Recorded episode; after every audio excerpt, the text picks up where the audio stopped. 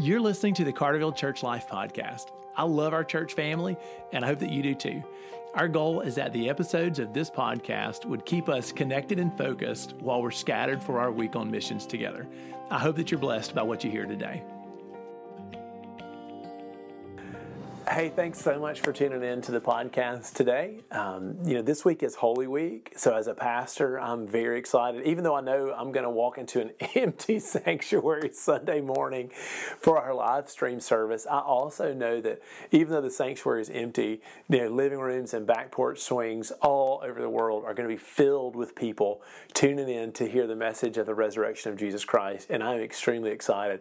I don't care how we announce the message; I'm just thrilled that we get to too. And so, as we cling to the hope of the resurrection, um, I just want to thank you for helping us spread the good news of the gospel of Jesus.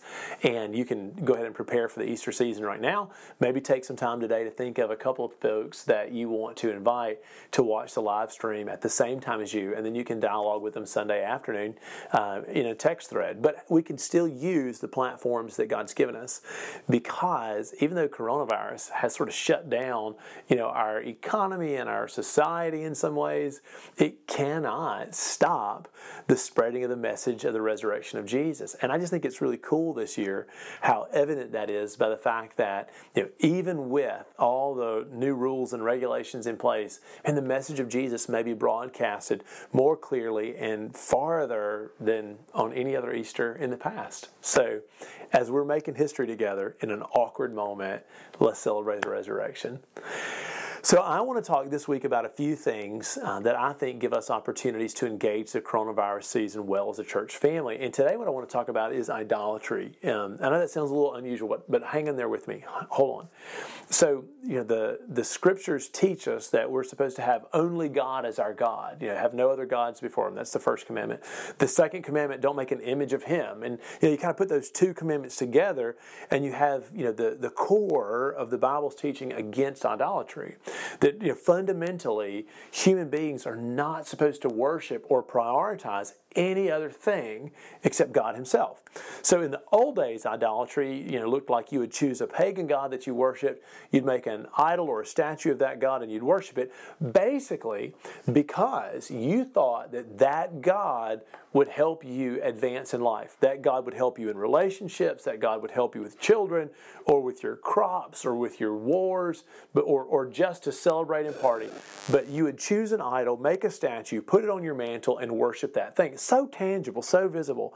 And the Bible was clear that that kind of idolatry was the root of all sin. In fact, in the book of Romans, in chapter 1, the scripture teaches it this way For although they knew God, they neither glorified him as God or gave, gave thanks to him, but their thinking became futile, their foolish hearts were darkened. Although they claimed to be wise, they became fools and exchanged the glory of the immortal God for images made to look like mortal human beings and birds and animals and reptiles. So in the book of Revelation, I mean the book of Romans, as we launch this letter, you know, Paul believes that idolatry was the beginning of all sin. I would say idolatry is the root of every sin. For us to think that there is something more valuable or more worthy of our time, attention, and affection than the living God, well, that's idolatry. So, in its old fashioned format, idolatry was easy to spot. There's a statue on the mantle, and it has a name. Well, the fact of the matter is, as we've become a modern society, especially in the West, where we don't we don't worship idols, do we? Like we don't make statues and we don't believe in a pantheon of gods. I mean, we basically have one God. You can take him or leave him. You can be agnostic or atheist, but nobody's pretending there's lots of gods for the most part in the West. And we certainly aren't going to make statues of other gods, right? But hold on for a second. If we stop and think critically for just a minute as a church, we'll recognize that idolatry is still the root sin for humanity. It's still really basically what has us off track. Even though we're not making idol statues, even though we're not naming them, we're very much idolatrous, just as idolatrous as any of our human ancestors. The same things that they were chasing satisfaction with another human being in a relationship or marriage, children, successful economy, more crops, more power, a greater reputation, success, might, strength. We're looking for the exact same things.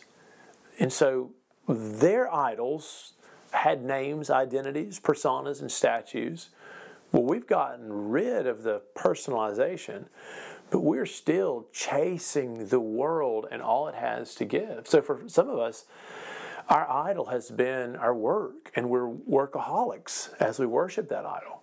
For some of us, our idols have been our bank accounts or wealth, and we become covetous or greedy, or maybe we're just consumed with thoughts of money as a way to worship it.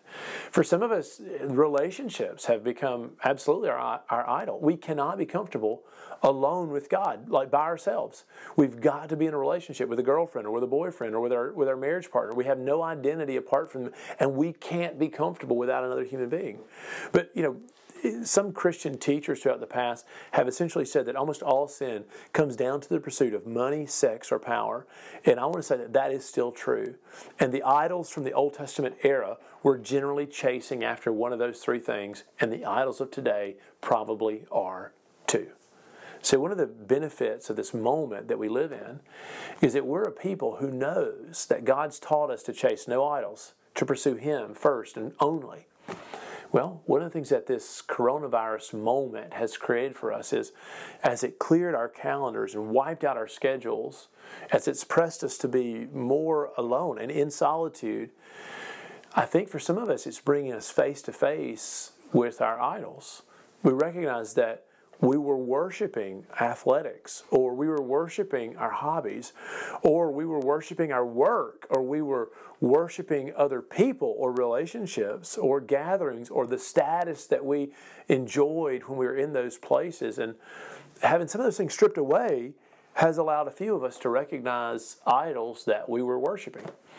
And so I want to ask the church family as we move right now into Easter and to the celebration of the resurrection of Jesus, that one gift God could be given all of us is that this has helped us focus on what's really important, like what really matters, on eternal value and eternal purpose. This could help us identify some of the idols that we've been chasing, and while they're out of our life, we can make a decision to keep them out of our life.